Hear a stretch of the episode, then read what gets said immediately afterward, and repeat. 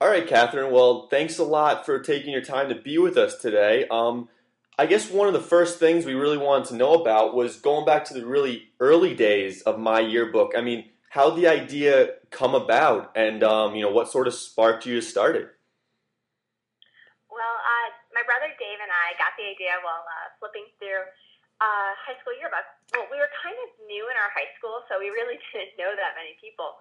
And when it came down to it, like we were looking for a girl um, in his class that I, I think he liked or something. And when we finally got to her picture, she looked nothing like how she actually does. And we decided that yearbook is a horrible tool for meeting new people, and we could really create a better tool for meeting new people ourselves. So that's what sparked the idea. And then we started brainstorming. Well, what types of things would would such a tool need like need? And so we decided on like since you know we picked the name of my yearbook.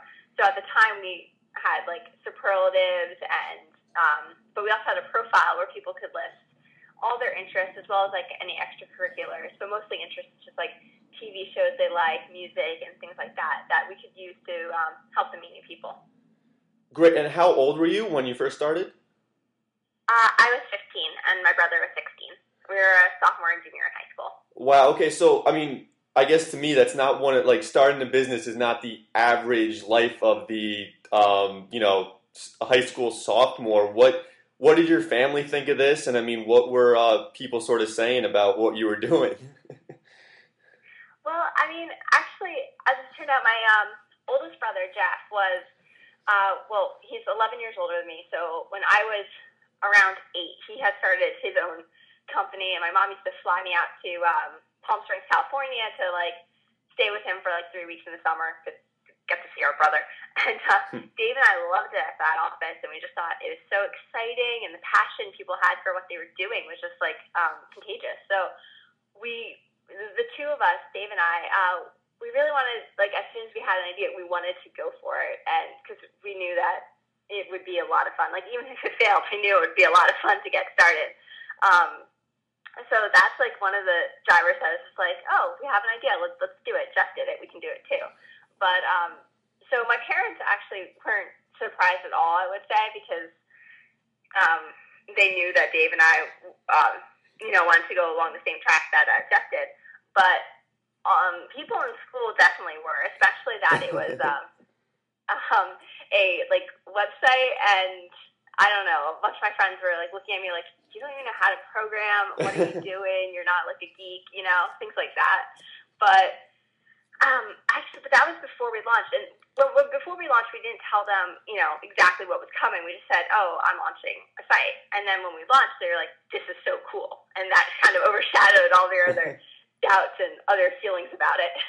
right. Well, going off of that, was there kind of a turning point? I mean, was there a time when you were like, "Wow, this this is really turning into a business," or you know, this is something we maybe have to dedicate more time to. This is just it's going better than we even expected. Well, there are kind of two. I guess the time we realized that it was really going to work and really be a good business was within the first week of launching because we had 400 people from my high school sign up in the first week. And oh, wow. just completely organic from wearing T-shirts and having them see the T-shirts and sign up. That's great. And um, and and then I guess the second turning point where we realized that you know this is serious, we need to start monetizing and things like that was um, in May of 2006, which is about um, uh, it was nine months after we launched to all schools because originally we were just in our high school because we wanted to get everyone's ideas and kind of use our high school as a test to see what people thought and see what they wanted added to the site. So when we launched all schools, nine months later, we already had a million members, and so we decided to open up the office um, in New Hope, Pennsylvania, and hire some more people to, you know, help us help us uh, work on the site and uh, and start putting more of our um, more of ideas up because uh, Dave and I d- don't develop ourselves, so we need to hire developers. Right. That, no, that's amazing. And what is the size of the site today? Uh, well, now we have um, about 30 million members, and we're so, so we're quite big, and um, we're, we're gaining at about uh, 15 to 20,000 new members per day. Wow. And we're actually quite big on mobile now too. Okay, wow, that's amazing. And I guess you know, obviously, there's a lot of other you know, when people think of social networks, you immediately think to the Facebooks and things like that. Um, how would you say you've competed and, and managed to sort of you know build your own niche in, in against these massive sites, of course, that everyone just associates with?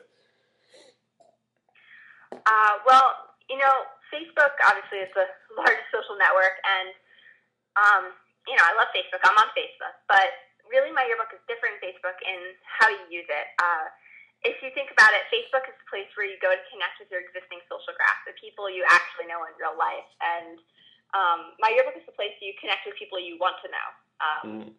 So my yearbook is all about meeting new people, and we do that through uh, lots of games, uh, like like some casual games, like just even like playing chess, but it's synchronous, and we also have something called Live, which uh, which is our um, uh, synchronous gaming platform, which is also has live video chat.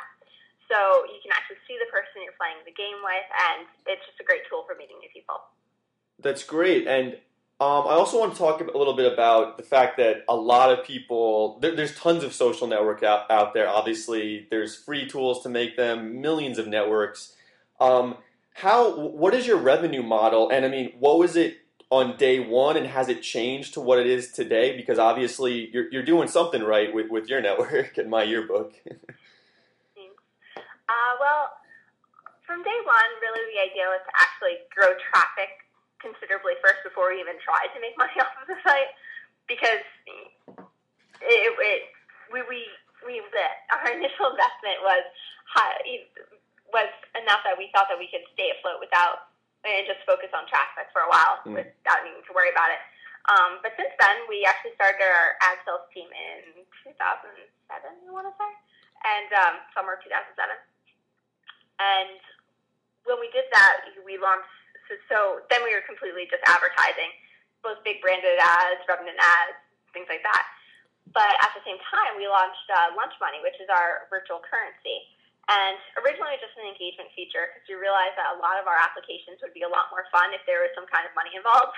Mm. So that's how Lunch Money came to start. And our members like loved it and really wanted more and they wanted to actually buy it. So we also um, sell virtual goods. So we have Lunch Money and also a VIP Club, which is our subscription service. And so 75% of our revenue comes from ads and 25% from our virtual currency. Okay, nice. So you definitely diversified a little bit. Um, yeah, and we have a uh, thirty million dollar revenue run rate. Okay, wow, very, oh, very impressive. Always uh, amazing to hear those kind of things. But what has been? What could you name? Maybe one of one or two of your biggest challenges you faced while building up my yearbook. I guess one of the big challenges is just like takes a lot of time and effort to put up a site like this. and when you're in high school, there's just so much other things that are trying that are vying for your attention.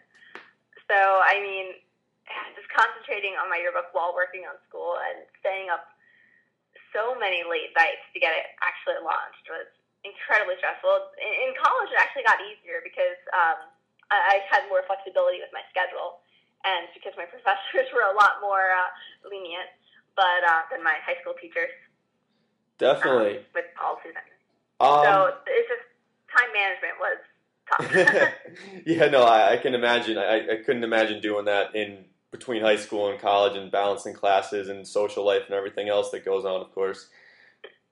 Um, yeah, so the good well, yeah, and basically, one thing we like to ask everyone to sort of wrap things up is if you could give one piece of advice to the to the young entrepreneurs just starting out today, what would that be? I would say just really just go for it because so many people have great ideas, but they just kind of let them go away. They realize what, how much work it will take to get it started, and they just stop. And I think that's really, really silly, especially when you're young and there's really so like there's hardly any risk to starting something. Like if you're in high school, you know, and you fail at creating a website, you still, you know, you're living at home anyway, so it doesn't really matter. and or any kind of company. So you know, the worst that can happen is that you have a great story for your college mission essay. And if you're in college, the same thing goes for, you know, your grad school applications if you plan to attend. Or uh, basically, though, there's just no risk to getting started. So you really just go for it instead of just thinking about all the things that you have to do. Because once you get started, it definitely does get a lot easier. Um, just because you get used to it and you learn how to manage your time and things like that. So yeah, I would say um, just just go for it and and try your hardest. Well, great, Catherine. No, I think that's some great advice. Um, that's all the questions I had for you. I'm not sure if there's anything that you wanted to touch on specifically that we might have left out.